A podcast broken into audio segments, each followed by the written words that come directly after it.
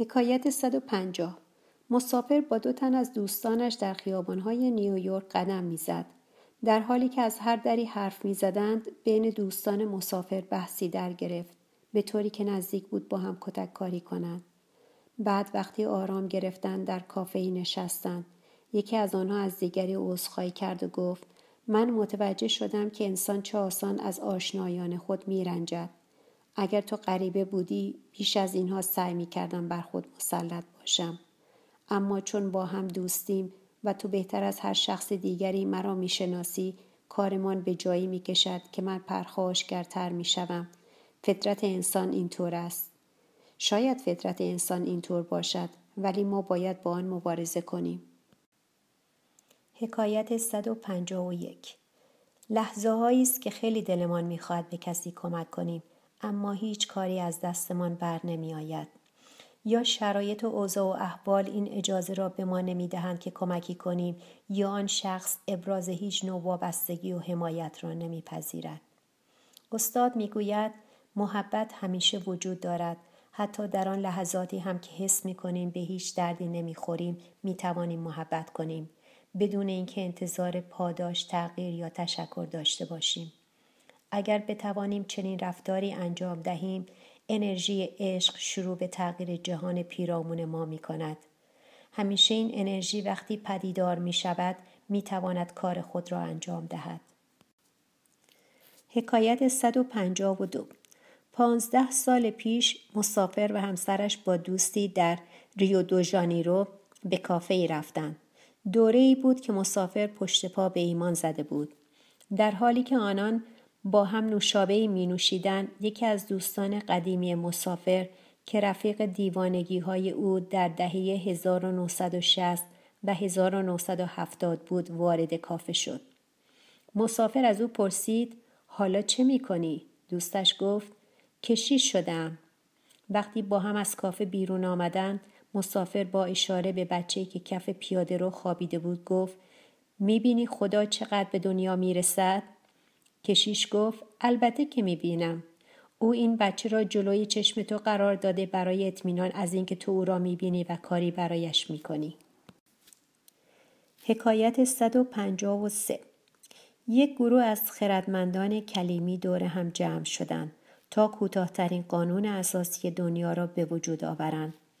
قرارشان این بود که اگر یک نفر می توانست در مدتی که روی یک پای خود می استد قوانین را که باید بر زندگی انسان حاکم باشد وضع کند عنوان خردمندترین شخص را به دست می آورد.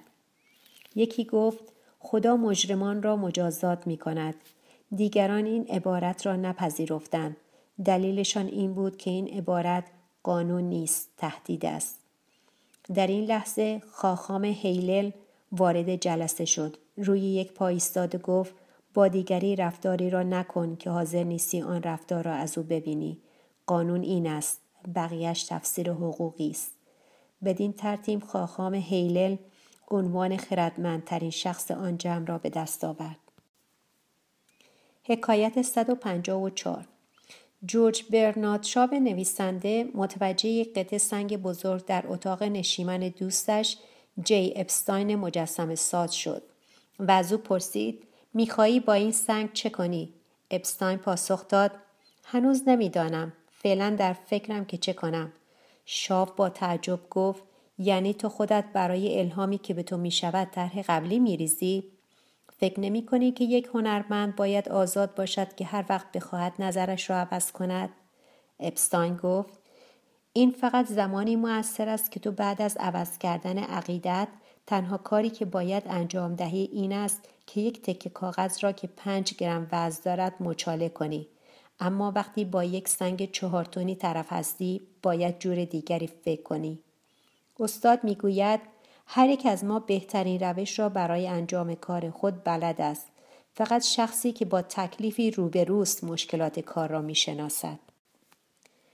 حکایت 155 برادرجان فکر می کرد من باید مثل فرشته ها باشم. آنها هیچ کاری جز حمد و نیایش جلال خداوند ندارند. همان شب سومه سکتا را ترک کرد و به بیابان رفت. یک هفته بعد به سومه برگشت و در زد. برادری که دم در نگهبانی می‌داد با شنیدن صدای در پرسید کیه منم برادر جان من گرسنم برادر نگهبان گفت امکان ندارد برادر جان در بیابان است فرشته شده است او دیگر نه گرسنه می شود و نه مجبور است برای امرار معاش کار کند برادر جان گفت غرور مرا ببخشید فرشتگان یار یاور انسانند کارشان این است و به همین دلیل است که جلال و عظمت پروردگار را حمد می کنند. من با انجام کار روزانم می توانم ستایشگر همین جلال باشم. برادری که دم در نگهبانی می‌داد. وقتی این سخنان فروتنانه را از برادر جان شنید در را به روی او گشود. حکایت 156 از همه سلاحهای قدرتمندی که انسان توانسته اختراع کند مخربتر وحشتناکتر و بزدلانهتر سخن است. مشت و سلاح آتشین دست کم لکه خونی بر جای می‌گذارند. بمب خانه ها و خیابان ها را خراب می کند و به وجود سم در بدن قربانی می توان پی برد. استاد می گوید سخن می تواند بدون بر جای گذاشتن کوچکترین اثری نابود کند. بچه ها در طی سالیان سال بر اثر سخنان والدینشان دارای بازتاب های شرطی می شوند. مردان با بیانصافی مورد انتقاد قرار می گیرند. زنان با روش منظمی که شوهرشان به کار می‌برد قتل عام می شوند و مؤمنان بر اثر سخنان کسانی که خود را مفسر کلام خدا می دانند از دین دور نگه داشته می شوند. دقت کنید که آیا شما هم از این سلاح استفاده می کنید؟ ببینید آیا دیگران این سلاح را بر ضد شما به کار می برند؟ جلوی هر دوی این کارها را بگیرید. حکایت 157 در یکی از افسانه های صحرایی حکایت مردی آمده که می‌خواهد به آبادی دیگری نقل مکان کند و اساسش را روی شطور می‌گذارد. قالیچه ها وسایل پخت و پز چمدان پر از لباس و الباقی.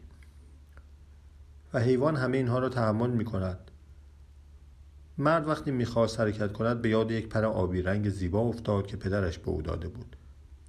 رفت پر را پیدا کرد و آورد روی شطور گذاشت. شطور در زیر سنگینی این بار فرو افتاد و مرد. حتما آن مرد با خود فکر کرده شطورم حتی نتوانست وزن یک پر را تحمل کند. گاهی ما درباره دیگران همین فکر را می‌کنیم. بدون که بفهمیم که یک شوخی کوچک ما حکم همان قطره ای را دارد که کاسه صبر شخصی را لبریز می کند. حکایت 158 شخصی با مسافر می‌گوید گاهی مردم با آنچه در فیلم ها می‌بینند عادت می‌کنند و داستان واقعی یادشان مینود شما فیلم ده فرمان را به خاطر میآورید. البته موسا چارتونستون اسای خود را بلند می کند و آبها از هم می شکافد و قوم بنی اسرائیل می توانند از دریای سرخ بگذرند.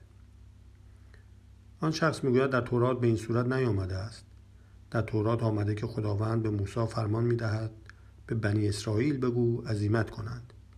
تنها بعد از آنکه آنان حرکت را آغاز می کنند و پیش می روند موسی عصای خود را بلند می کند و آن را آبها می شکافد زیرا تنها شهامت عبور از راه است که سبب می شود راه پدیدار گردد.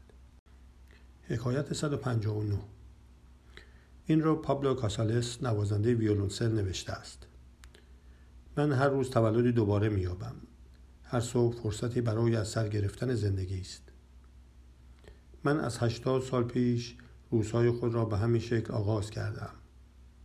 اما مفهومش این نیست که این یک جریان مکانیکی و خودکار روزانه است بلکه برای شادی من ضروری است. بیدار می شوم به سراغ پیانو می روم و دو پیش درآمد و چند تم از باخ می نوازم. این قطعات رحمت و برکت را به خانه من می آورند. در عین حال انجام این کار راهی برای برقراری ارتباط مجدد با راز هستی و معجزه انسان بودن است.